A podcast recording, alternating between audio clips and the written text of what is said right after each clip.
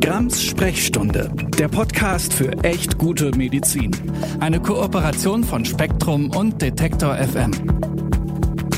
Hallo und herzlich willkommen zu Grams Sprechstunde, dem Podcast für echt gute Medizin. Mein Name ist Nathalie Grams-Noppmann. Ich bin Ärztin und Autorin von Was wirklich wirkt.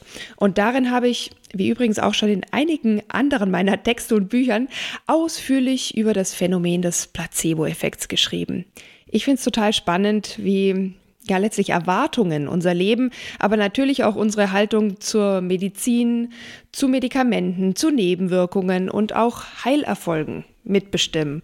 Und ja auch, wie wenig das vielen von uns bewusst ist dass das stattfindet und auch, dass es ein ganz wichtiger Teil von guter Medizin ist. Ich zitiere heute gleich zu Anfang mal von der Webseite meines heutigen Gastes. Dort steht, Erwartungen pendeln zwischen Hoffnung und Furcht. Wie positiv oder negativ wir aber diese Erwartungen spüren, ist zu einem großen Teil geprägt durch Erfahrungen, die wir gemacht und uns gemerkt haben. Das gilt für alle Lebensbereiche, auch für die Medizin. Genau mit diesen Erwartungen und Vorerfahrungen gehen Patientinnen zu einem Arzt oder Therapeuten. Schon lange wissen ForscherInnen, dass diese Erwartungen körperliche Symptome, die Schmerzwahrnehmung, den Verlauf einer Erkrankung und den Therapieerfolg beeinflussen können. Es treten sogenannte Placebo-Effekte auf. In der Forschung wird daran gearbeitet, die genauen psychologischen und neurobiologischen Mechanismen zu klären, um sie systematisch zum Wohle der PatientInnen zu nutzen. Und Genau das wollen wir heute auch hier tun. Wir wollen heute klären, wie Erwartungen, Placebos und Placebo-Effekte miteinander verknüpft sind. Klar, mit einem speziellen Schwerpunkt auf Homöopathie und Co. Ihr wisst ja, das ist hier Grams Sprechstunde. Und wenn ihr dieser Grams vorher noch was schreiben wollt, bevor ihr uns jetzt lauscht, was euch zum Beispiel sonst noch so bewegt im Hinblick auf Fragen zu guter Medizin, schreibt mir an sprechstunde.detektor.fm. Aber natürlich erst, nachdem ihr diesen Podcast abonniert habt. Aber jetzt genug der Vorrede. Ich möchte meinen heutigen Gast begrüßen, Frau Professor Ulrike Bingel. Möchten Sie sich meinen HörerInnen einmal ganz kurz selbst vorstellen? Sehr gerne, Frau Grams. Ich freue mich, dass ich hier heute bei Ihnen sein darf. Ähm, zumindest über den Podcast. Mein Name ist Ulrike Bingel. Ich bin von Hause aus Neurologin und Neurowissenschaftlerin an der Universitätsmedizin in Essen. Ja, und wie Sie gerade schon anmoderiert haben, eins meiner großen Forschungsinteressen sind Placebo- und Erwartungseffekte, die wir ganz äh, besonders im Bereich der Schmerztherapie untersuchen, die aber viele sozusagen Auswirkungen, Implikationen auch für andere medizinische Bereiche haben. Ja, ja, Sie sind ja sozusagen eine der Placebo-Spezialistinnen in Deutschland und deswegen freue ich mich ganz besonders, dass wir heute hierüber sprechen äh, können. Und ich denke, die meisten meiner HörerInnen haben bestimmt schon oft vom Placebo-Effekt gehört. Vor allem, klar, wenn es um die Homöopathie geht, hat sich ja der legendäre Satz etabliert, Homöopathie wirkt nicht über den Placebo-Effekt hinaus.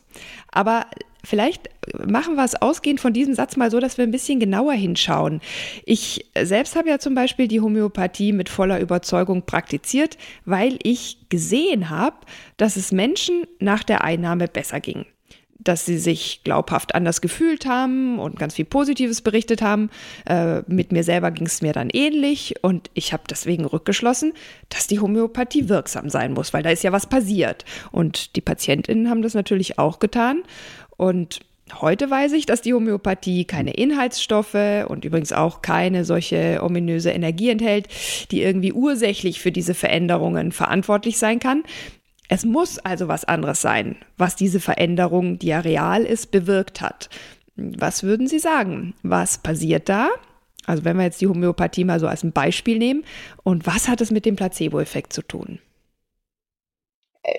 Ich würde vorschlagen, dass wir sozusagen ganz einfach anfangen und mhm. uns erstmal angucken, was ist denn überhaupt ein Placebo-Effekt und wie viel hat er überhaupt mit Placebos zu tun? Und dann können wir danach ja überlegen, wie der Link zur Homöopathie ist. Mhm. Grundsätzlich beschreibt ein Placebo eine Behandlung, die keinen intrinsischen pharmakologischen oder anderen spezifischen Wirkstoff hat. Mhm. Also eine Milchzuckertablette gegen Schmerzen, eine Kochsalzinfusion gegen Übelkeit, irgendwas, was selber eigentlich keine Wirkung hat.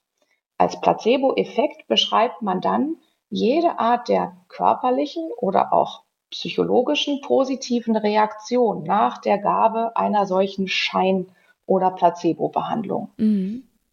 Die setzt sich jetzt erstmal aus verschiedenen Komponenten zusammen. Deswegen setzen wir die Placebos ja auch traditionell ein in den placebo-kontrollierten klinischen Studien, wo sich neue Verfahren und Behandlungsansätze oder neue Substanzen erstmal gegen das Placebo beweisen müssen. Mhm. Das hat sich ja schon in den letzten äh, mehr als 50 Jahren etabliert, dieser Vergleich. Und die Placebo-Kontrolle ist deswegen so wichtig, denn wenn Sie ein Placebo nehmen, dann gibt es einmal die Möglichkeit, dass Ihre Grunderkrankung oder Ihr Symptom auch von alleine besser geworden wäre. Mhm. Das ist ein gutes Beispiel, was sicherlich bei der Homöopathie häufig der Fall ist. Sie haben eine Grippe, Sie nehmen irgendwelche Globuli und eine Woche später geht es Ihnen besser. Hurra. Natürlich beobachten Sie da, ah, meinem Patient geht es besser. Das hat aber möglicherweise überhaupt nichts mit den Globuli zu tun, sondern damit, dass nach einer Woche Erkältungssymptome wieder vorbei sind. Mhm. Also für diesen Effekt von spontanen Fluktuationen, Spontanbesserung, Spontanheilung kontrollieren die Placebos in den klinischen Studien. Mhm. Dann gibt es noch einen zweiten Effekt und das ist der, der mich so besonders äh, fasziniert in der Forschung. Wir wissen, dass es unter Placebo-Behandlung auch Besserungen gibt, die nicht durch den natürlichen Verlauf der Erkrankung zu erklären sind, sondern das ist sozusagen eine Aktivierung der körpereigenen Ap Apotheke. Mhm. Also es werden positive Erwartungen an die Placebo-Behandlung geknüpft und diese positive Erwartung triggert dann komplexe Vorgänge in Gehirn und Körper, die selber dann zur Heilung oder Symptomlinderung beitragen können. Mhm. Also das ist dann sozusagen der Placebo-Effekt im eigentlichen Sinne, der durch die positive Erwartung getriggert ist. Genau, und jetzt sind natürlich mit der Homöopathie besonders viele positive Erwartungen verknüpft. So wie Sie sagen, ne? es sind psychologische Effekte, zum Beispiel die Erwartungshaltung, die Hoffnung, positive Vorerfahrung, vielleicht auch die Überzeugung von TherapeutInnen, vielleicht auch ja, so ein bisschen dieses besondere magische Moment der Homöopathie, die zusammengenommen dann zu einem Placebo-Effekt führen können. Ich habe ja in meinem allerersten Buch Homöopathie neu gedacht sogar den Begriff Begriff des Superplacebos eingeführt, ähm, weil die Homöopathie halt so besonders positiv belegt ist und auch seit Jahrzehnten ja quasi gehypt wird. Und ob das nicht vielleicht noch mal ein bisschen mehr triggert und auslöst? Was denken Sie darüber? Also es gibt ja die Erwartung von unseren Patientinnen und Patienten wird ja durch ganz viele Dinge geprägt. Eigene Vorerfahrungen spielen eine große Rolle. Ähm, aber auch das Beobachten von Therapieerfolg spielt eine Rolle. Mhm. Und ich würde sagen, dass sich in der Homöopathie ähm, viele Aspekte vereinen, die sehr gut geeignet sind, um positive Erwartungen auszulösen. Also häufig ähm, habe ich ja von irgendjemandem gehört, dass man am besten zu diesem, äh, dieser oder jener Behandlerin geht. Ähm, häufig müssen Patienten auch selber für die Homöopathie bezahlen. Also das ist mhm. interessant, lässt sich auch empirisch belegen, vermeintlich teure Placebos wirken besser als günstige. Und wenn ich selber einen Beitrag dazu leisten muss, indem ich dafür bezahle, ähm, steigert das natürlich meine Überzeugung, dass mir das auch hilft. Ja. Es sind mit der Homöopathie verschiedenste Rituale und auch wichtige Kontextfaktoren verbunden, die positive Erwartungen auslösen. Ähm, häufig ist auch die Überzeugung der Behandler, die spielt ja auch eine große Rolle. Mhm. Man kann zeigen, dass wenn ein Behandler von einer Behandlung überzeugt ist, dass das besser funktioniert, als wenn der Behandler nicht davon überzeugt ist. Also da kommen sehr, sehr viele Aspekte zusammen und eine, einen ganz zentralen Punkt sehe ich bei der sehr intensiven ähm, Behandler-Patientinnen-Kommunikation. Mhm. Also wenn Sie, Sie haben das ja selber praktiziert, Sie bekommen beim äh, Homopathen oder einer Homopathin ein, ein mindestens einstündiges Erstgespräch. Und das ist natürlich was ganz Wertvolles, was wir uns auch in der Nicht-Homöopathie, in dem, was wir so klassisch als Schulmedizin wünschen, äh, dringend wünschen würden. Ja, klar. Mhm. Äh, und das ist natürlich auch was, was ganz stark äh, fördert, dass sich Patientinnen angenommen fühlen, dass sie sich verstanden fühlen und dass sie auch den Eindruck haben, dass jetzt gezielt für ihre Symptome und ihr Leiden eine Therapie ausgewählt wird. Das ja. sind alles Aspekte, ähm, die positive Erwartungen stützen und die aus meiner Sicht sehr stark dazu beitragen können, dass Homöopathie dann bei diesen Patienten auch sehr gute Effekte erzielen kann. Ja, ja, die, die einzigen, die sich gegen diese äh, Tatsache wehren, sind ja die HomöopathInnen selbst. Hätte ich aber früher auch gemacht. Ich hätte gesagt, natürlich, das so, die, die Veränderungen sind doch so eindeutig und so stark und so speziell und manchmal so sofort. Das kann doch nicht irgend so ein Placebo-Effekt sein. Das muss doch spezifisch durch diese äh, äh, spezielle Wirkung ausgelöst worden sein. Vielleicht könnten Sie noch ein bisschen was dazu sagen, wie mächtig der Placebo-Effekt ist. Sie haben ja in einem anderen Podcast und auch hier hier heute schon mal gesagt, da wird so quasi unsere innere Apotheke geöffnet. Das finde ich ein ganz tolles Bild, weil man da ja wirklich dann auch äh, davon ausgehen kann, dass echt was in unserem Körper passiert, was ganz Starkes ähm, und nicht nur so ein Gefühlchen entsteht, äh, was man vielleicht noch so ein bisschen belächeln könnte. Ja, also wir wissen, dass diese Placebo-Effekte sehr mächtig sein können. Die sind unterschiedlich stark in Abhängigkeit davon, was für ein Symptom oder was für eine Erkrankung sie behandeln. Wir wissen aber, dass sie beispielsweise im Bereich der Schmerztherapie, im Bereich der Behandlung von Depression und Angst, im Bereich der Behandlung von Fatigue und Erschöpfung sehr, sehr große Effekte haben kann. Also in den mhm. klinischen Studien wissen wir, dass bis zu 70 Prozent des Gesamttherapieerfolges letztendlich auf den Placebo-Effekt zurückzuführen ist. Das sind wirklich große Effekte, ähm, die man auch im Einzelfall dann, dann beobachtet. Und wir wissen eben, und das finde ich persönlich das Faszinierende, dass diese Effekte nicht nur rein subjektiver Natur sind, also irgendein Gefühlchen, so haben Sie das gerade ja. genannt, sondern dass wir das objektiv messen können. Also wir mhm. wissen, wenn ein Patient nach der Einnahme eines Placebos weniger Schmerzen empfindet, dann verändert sich, wie nozizeptive Reize, also Schmerzimpulse im zentralen Nervensystem verarbeitet werden. Mhm. Dann schüttet dieser Patient körpereigene Opioide aus, ähm, endogene Endorphine. Wir wissen, dass auch das körpereigene Dopamin und zum Teil sogar das Cannabinoid-System beitragen kann zu diesen placebo-analgetischen Effekten. Das sind also wirklich komplexe neurobiologische Kaskaden, die da angestoßen sind. Mhm. Die sind noch nicht in jedem körperlichen System so gut verstanden wie beim Schmerz. Das muss ich vorab sagen. Also die die Placebo-Analgesie, also die Schmerzlinderung durch positive Erwartung, die ist von allen Placebo-Effekten schon am umfangreichsten untersucht, mhm. aber auch da ist nicht alles verstanden. Aber wir wissen, dass es diese Placebo-Effekte in allen anderen körperlichen Systemen auch gibt und dass die auch da mit messbaren Veränderungen einhergehen.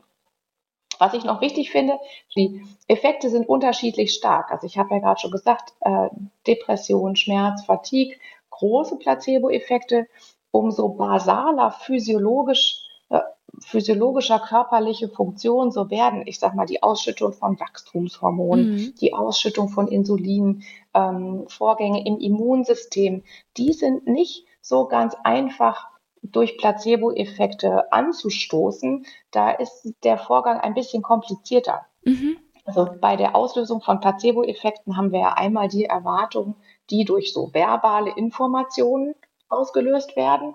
Und das funktioniert beispielsweise im Immunsystem nicht. Also wenn ich Ihnen jetzt sage, liebe Frau Grams, jetzt trinken Sie mal diese grüne Flüssigkeit und dann haben Sie morgen eine andere T-Zellaktivität, mhm. dann wird es aller Wahrscheinlichkeit nach nicht funktionieren.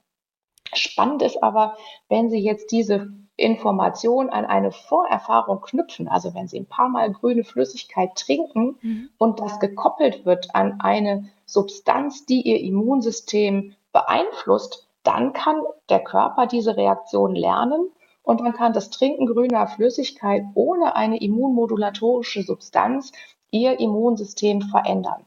Also das sind sogenannte konditionierte, gelernte Effekte und die gibt es auch in diesen körperlichen Systemen wie dem Immunsystem, der Ausschüttung von Hormonen und so weiter. Also mhm. es ist äh, ein bisschen unterschiedlich, wie die Effekte ausgeprägt sind und wie man sie auslösen kann. Ja, total spannend. Da gehe ich gerne später nochmal drauf ein. Jetzt ist für mich erstmal wichtig festzuhalten, der Placebo-Effekt hat also nichts mit Einbildung zu tun, sondern da passiert wirklich was im Körper, was real ist und was mhm. teilweise wirklich ein großer Effekt sein kann. Also man, man, man darf den Placebo-Effekt nicht unterschätzen. Wir sprechen nachher auch darüber, dass man ihn auch nicht überschätzen darf. Ein bisschen haben Sie es ja auch schon, schon angedeutet. Aber auf jeden Fall, äh, finde ich, sind wir hier in der großen Sache mh, hm, auf der Spur. Und jetzt ist es ja aber so, äh, der Placebo-Effekt ist eine wichtige Sache, aber die Homöopathie hat ihn weder erfunden noch für sich gepachtet. Äh, er hat ja auch einfach Grenzen und das ist auch nochmal ein wichtiger Punkt, weil er halt keine wirklich wirksame Therapie ist und auch keine ersetzt. Ähm, letztlich ist der Placebo-Effekt ja auch keine Wirkung, sondern ein, ein psychologisches Phänomen, wenn ich es richtig verstehe, dass man nicht planen und nicht richten kann. Also wo sehen Sie dann, da würde ich widersprechen. Ja? Also Gern. es ist ja eben kein rein psychologisches Phänomen, sondern ein, äh, es werden komplexe, auch körperliche Reaktionen, physiologische Reaktionen getriggert durch diese Erwartung und mhm. das hat selbstverständlich eine Wirkung. Ähm, die Wirkung geht halt nur nicht von dem Placebo aus, ja. sondern von der daran geknüpften Erwartung. Und ähm, Sie hatten gerade angedeutet, dass das ja vielleicht irgendwie so ein zufälliges Phänomen ist, dass man ihn nicht richten und steuern kann. Auch da würde ich widersprechen. Deswegen führen wir ja diese intensive Forschung durch. Umso besser man die Mechanismen versteht, wie Placebo-Effekte ausgelöst werden, umso besser kann man sie natürlich auch systematisch zum Wohle der Patienten ähm, triggern. Mhm. Wenn wir mhm. wissen, Erwartung, Vorerfahrung, Arzt-Patienten-Kommunikation, Lernen am Modell, das sind alles Faktoren, die Erwartung und dann eben sekundär die Erwartungseffekte, was sozusagen ein Synonym für Placebo-Effekte ist. Äh, wenn wir wissen, dass die einen Einfluss haben, dann kann man die ja auch systematisch steuern, mhm. indem wir unseren gesamten Patientenkontakt und auch kontextuelle Faktoren, Informationen, die wir unseren Patienten zusammen mit Medikamenten, die wir verschreiben, geben, entsprechend anpassen. Mhm.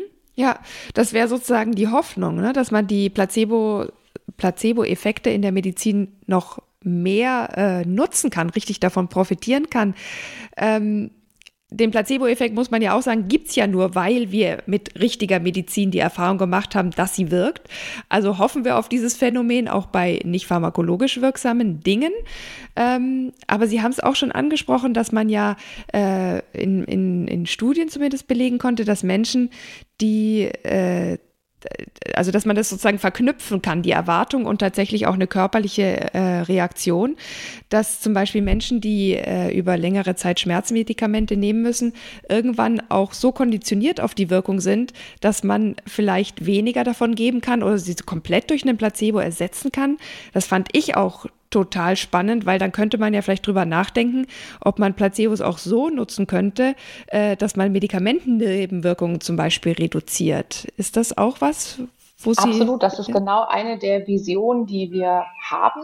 Ähm, ich, ich hole noch einmal ganz kurz aus. Mir mhm. ist ganz wichtig zu betonen, dass Placebo-Effekte natürlich nicht äh, beschränkt sind auf die Behandlung mit Placebos sondern jede medizinische Behandlung ist begleitet von Placebo-Effekten. Denn der Placebo-Effekt ist ja ein Erwartungseffekt. Mhm. Dem, wir müssen die Placebos wegdenken. Die Placebos sind spannende Spielzeuge und wichtige Werkzeuge in den klinischen Studien. Aber das, was wir da seelisch und körperlich als Reaktion sehen, sind Erwartungseffekte. Und man kann zeigen, dass eine positive Erwartung eine medikamentöse Behandlung verstärken oder abschwächen kann. Mhm. Also beispielsweise haben wir das für das potente Opioid Remifentanyl gezeigt, dass eine positive Erwartung den analgetischen, also schmerzlindernden Effekt verdoppeln kann, wohingegen eine negative Erwartung verknüpft mit Angst und Sorge, dass man gerade nicht gut gegen den Schmerz behandelt wird, kann die pharmakologische Wirkung eines eigentlich potenten Medikamentes reduzieren oder sogar komplett auslöschen. Mhm. Und das heißt, das ist eigentlich das, worum es aus meiner Sicht geht, damit, dass wir uns als Behandlerin und Behandler dieser sehr mächtigen Rolle von Erwartungen und Vorerfahrungen bewusst werden, die medikamentöse Behandlungsverläufe beeinflussen. Mhm. Also die Placebos wie gesagt, das ist ein interessantes Spielzeug und wir kommen ja vielleicht noch auf das spannende Entwicklungsfeld der Open-Label-Placebos mhm. zu sprechen, die ich für eine interessante Alternative zur Homöopathie halte. Aber das ist eine interessante Entwicklungs- und Spielwiese. Ähm, da, wo die Musik aus meiner Sicht wirklich spielen sollte, ist in der systematischen Anwendung von Erwartungseffekten zusammen mit Goldstandard-Therapien, die wir haben und hoffentlich auch noch entwickeln werden. Mhm. Ja, das, äh, das äh, sehe ich äh, ganz genauso als wirklich große Hoffnung. Aber ich habe immer so ein bisschen Sorge, dass dann äh, dem Placebo Effekt auch wieder zu viel zugeschrieben wird. Ähm, deswegen frage ich nochmal, wo, wo sehen Sie die, die Grenzen dann auch von solchen Unterfangen? Ich, ich glaube, es ist relativ einfach. Die Grenzen sind immer da, wo der Körper da ja gar nicht selber beitragen kann. Mhm. Also ich nehme mal ein einfaches Beispiel. Wenn Sie jetzt irgendeine Trümmerfraktur Ihres Unterschenkels haben, da beißt die Maus keinen Faden ab, da muss das operativ gerichtet werden. Da können Sie mit einem Placebo oder Erwartung überhaupt nichts machen. Mhm. Ähm, wohl aber kann natürlich eine positive Erwartung dafür sorgen, dass sie postoperativ ihre Schmerzmittel besser vertragen, vielleicht weniger davon brauchen und dass sie engagierter die Physiotherapie machen, damit sie wieder gut auf die Beine kommen. Aber an dem Problem Trümmerfraktur Unterschenkel, da können sie jetzt mit Erwartung gar nichts ausrichten. Und genauso ist das bei schweren anderen, wenn Sie jetzt an Tumorerkrankungen denken. Kein Mensch also käme, kein verantwortungsvoller Behandler käme auf die Idee, ähm, eine Tumorerkrankung mit Placebos behandeln zu wollen. Aber sie können, selbstverständlich würde man da moderne chemotherapeutische oder auch andere immunmodulatorische Therapien anwenden. Aber sie können mit einer positiven Erwartungshaltung dafür sorgen, dass die Patientinnen und Patienten das besser vertragen, vielleicht weniger Nebenwirkungen entwickeln unter diesen Therapien und auch für sie überlebensnotwendige Therapien ähm, eher nehmen. Also die ja. Compliance bei Medikamenteneinnahmen, die, das kennen Sie aus Ihrem Alltag, die ist zum Teil gering. Sie wissen, wie viele tausend Tonnen Medikamente in Deutschland äh, jedes Jahr im Müll landen oder mhm. im Klo runtergespült werden. Also wir haben da viel Luft nach oben, wirklich das Potenzial aus den Therapien, die wir schon haben, rauszuholen. Und da kann positive Erwartung und das Vermeiden von negativer Erwartung, Angst und Sorge, also in anderen Worten die Vermeidung von Nocebo-Effekten, eine große Rolle spielen. Ja, das wäre nämlich genau meine nächste Frage gewesen, weil Sie auch die Chemotherapie erwähnt haben, die ja einfach, ich sag mal, in Anführungsstrichen traditionell einen äußerst schlechten Ruf hat. Es, jedem, jeder Person ist bekannt, äh, da geht es einem schlecht und dann erwartet man das ja auch quasi schon, wenn man das dann in Aussicht gestellt bekommt. Vielleicht sprechen wir noch über den kleinen bösen Bruder des äh, Placebo-Effekts, den Nocebo-Effekt für einen Moment ja, genau, wie Sie sagen, der Nocebo-Effekt ist sozusagen der böse, der negative Zwilling. Mhm. Ähm, das heißt, Erwartungen können nicht nur positiv sein, die können auch negativ sein. Und wir wissen, dass negative Erwartungen einen ganz großen Anteil der unerwünschten Wirkungen erklären, die wir in Patientinnen und Patienten sehen. Und das wissen wir auch wieder aus einer sorgfältigen Reanalyse der klinisch kontrollierten Studien, wo ja immer die Hälfte der Patienten mit Placebo behandelt werden und die andere Hälfte nicht. Wenn man sich das ganz genau anguckt, dann sieht man häufig, dass sich sowohl die Qualität als auch die Quantität der Nebenwirkungen in dem Placebo- und Verumarm, also dem Arm mit dem echten mhm. Medikament, nur geringfügig unterscheiden. Und die Patientinnen und Patienten, die entwickeln eben auch im Placeboarm genau die Nebenwirkungen, über die sie vorher umfangreich aufgeklärt werden. Also das ist ein wirklich großes klinisches Dilemma, ähm, dass umso mehr man aufklärt über Nebenwirkungen, auch die Wahrscheinlichkeit größer wird, dass Patientinnen und Patienten diese entwickeln. Ja, und hat, hat man auch bei den Covid-19-Impfstoffen gesehen, ne? weil da wurde auch ja breit medial berichtet und dann hat man tatsächlich auch gesehen, dass die Menschen dann diese Nebenwirkungen bei sich verspüren, selbst wenn sie nur in der Kontrollgruppe waren. Absolut. Die Covid-19-Pandemie ist wirklich ein Paradebeispiel für How Not To. Ja, ähm, da haben wir gesehen, dass da insbesondere in der medialen ähm, Abdeckung und auch der ganzen Kommunikation, ich weiß gar nicht, ob man das, was da passiert ist, Impfkampagne nennen kann, aber mhm. das, was wie dazu kommuniziert wurde, war in jeder Hinsicht äh, sehr unhilfreich, zumindest äh, äh, am Anfang der Pandemie. Und da haben wir das gesehen, was für eine mächtige Rolle auch die Medien spielen in der Erwartung, äh, in der Bildung. Ja. Genau. Der Erwartung unserer Patienten. Ja. Und wir wissen mittlerweile auch, wenn man jetzt in die Zulassungsstudien zu den Impfstoffen guckt, dann kann man sehen, dass drei Viertel der unerwünschten Wirkungen auch im Placeboarm aufgetreten mhm. sind. Also drei Viertel der Nebenwirkungen äh, sind nicht haben nichts mit dem Impfstoff ja. zu tun. Ja.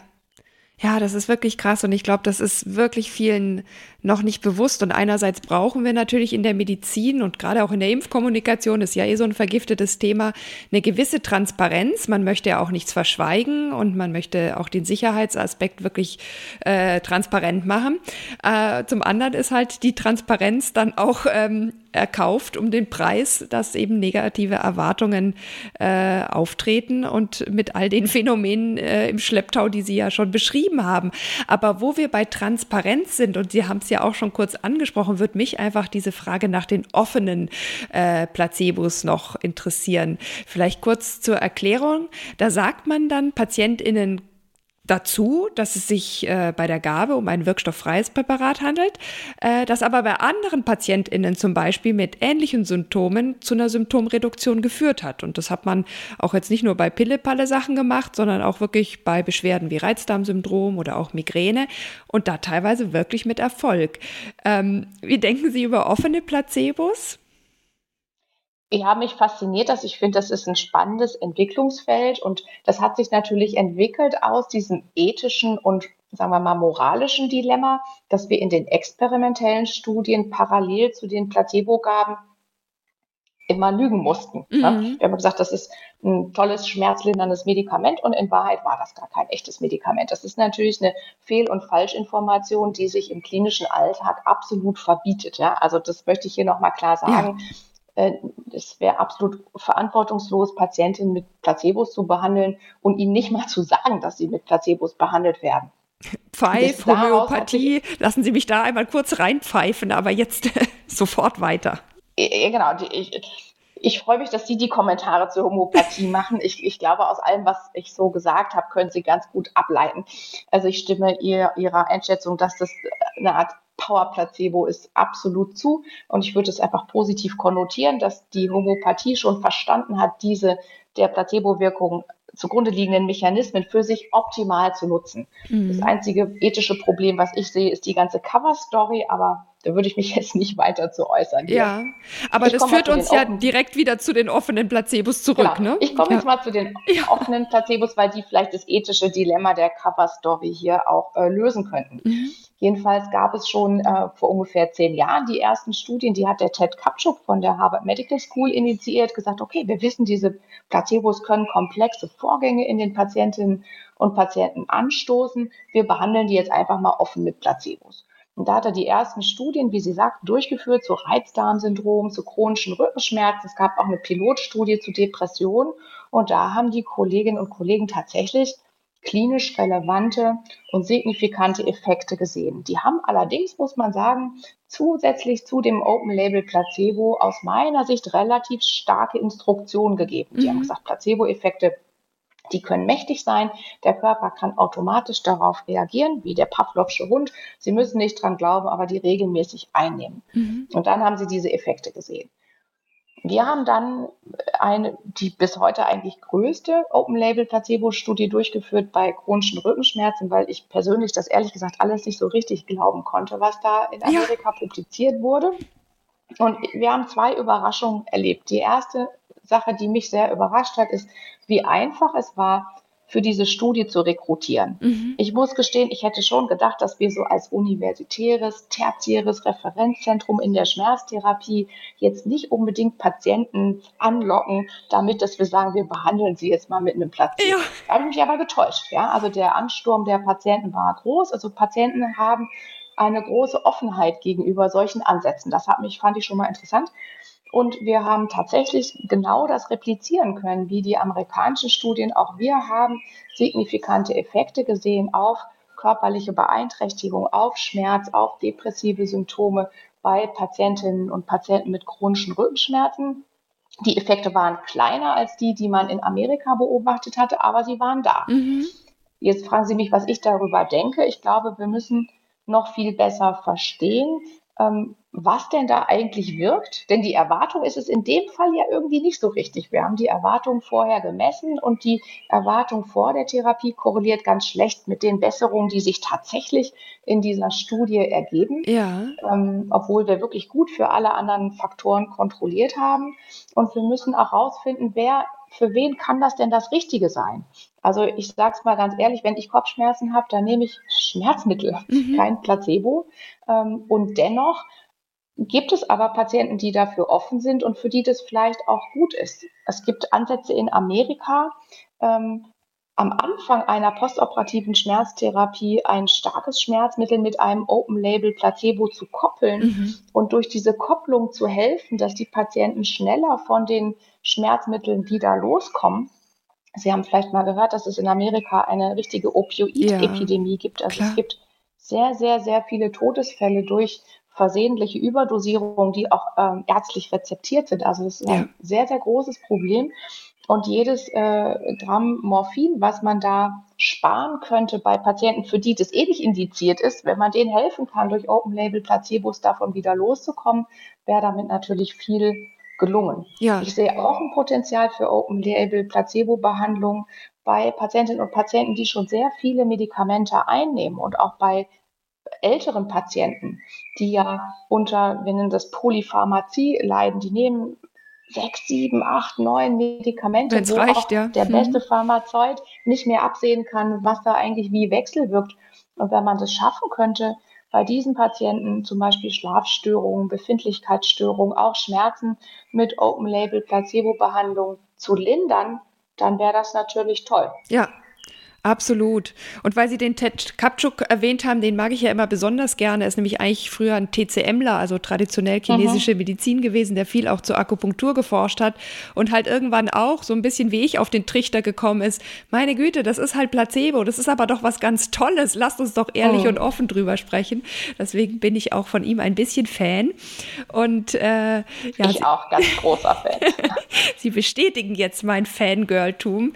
Und äh, ja, aber aber ich bin natürlich auch äh, Fan von allem, was Sie sagen. Und jetzt ist es ja so, wir haben jetzt in so einer halben Stunde ein riesig komplexes Thema ein bisschen durchgepeitscht.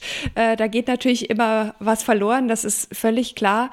Aber was wäre denn vielleicht noch so eine kleine Take-Home-Message oder irgendein wirklich wichtiger Punkt, den Sie als ja doch auch eine der ganz großen Placebo-Forscherinnen äh, für meine HörerInnen hätten? Was mir persönlich wirklich ganz wichtig ist, ist das Verständnis, es geht nicht um die Placebos, es geht um Behandlungserwartungen und dass die Behandlung beeinflussen können. Und da können wir als, wenn wir selber Patientin und Patient sind, zu beitragen, dass wir uns einen Behandlungskontext, einen Behandler aussuchen, dass wir uns gut informieren über Behandlung, damit unsere Erwartungen wenigstens zum Teil ähm, positiv ausgerichtet sind. Und wir haben natürlich, das ist jetzt ein Appell an die vielen Ärztinnen und Ärzte und andere Mitarbeitende im Gesundheitssystem, eine große Verantwortung, mhm. finde ich, dafür zu sorgen, durch eine gute Kommunikation mit unseren Patienten, durch eine gute Darreichung von Information und Aufklärung, dass unsere Patienten eine zumindest offene, vielleicht etwas optimistische äh, Erwartungshaltung an Therapien haben. Also man muss Erwartungen sollten sozusagen auch ein therapeutisches Ziel sein. Mhm. Und der, der, der Königsweg wäre sozusagen die Kombination aus einem intrinsisch pharmakologisch möglichst spezifisch und gut wirksamen Medikament in Kombination mit einer guten Erwartung oder zumindest keiner schlechten. Ja, ja, das war sehr, sehr, sehr wichtig, was Sie gesagt haben. Und ist ja auch ein Anliegen dieses Podcasts, sozusagen dieses Vertrauen, die positive Erwartung in das, was die Medizin leisten kann, aber vielleicht auch in das, was unser Körper leisten kann, was wir selbst tun können, zu stärken und irgendwie ja so ein bisschen zu verstetigen, weil ich habe den Eindruck, dass das leider im medizinischen Alltag noch nicht optimal genutzt wird. Würde ich Ihnen leider zustimmen. Deswegen auch vielen die Hörerinnen und Hörer ja. noch einladen. Wir haben über unseren von der Deutschen Forschungsgemeinschaft geförderten Sonderforschungsbereich, der sich genau diesem spannenden Thema der Behandlungserwartung widmet, eine Webseite äh, aufgebaut, die heißt www.treatmentexpectation.de und da haben wir, wie ich finde, viele interessante Informationen und Aktionen zum Entdecken und Mitmachen zusammengestellt und ich würde mich sehr ja. freuen, wenn Sie Lust haben, da mal vorbeizuschauen. Das wird mich auch mega freuen. Ich habe die Seite natürlich auch in die Show Notes gepackt und würde vielleicht noch so ein kleines Fazit ziehen, weil ich finde den Placebo-Effekt auch wirklich mega spannend und auch die Tatsache, dass er wirklich aus keiner Therapie oder Medikation wegzudenken ist, ist, glaube ich, ganz, ganz wichtig. Und daraus folgt ja, dass wir im Gegenteil dem noch viel mehr Beachtung, und zwar seriöse Beachtung schenken müssen und nicht nur alternative Kaperung. Aber das haben Sie ja auch gesagt, dieser Effekt kann halt nur auf Prozesse wirken, die unser Körper selbst auslösen kann. Und das hat Grenzen. Bei einer schweren Krankheit, bei chronischen Beschwerden oder sowas wie Verletzungen oder vielleicht auch sowas wie Impfprophylaxe, ähm, da sollte man dann wirklich auf die Behandlung mit bewährten, etablierten, evidenzbasierten Methoden ähm, setzen.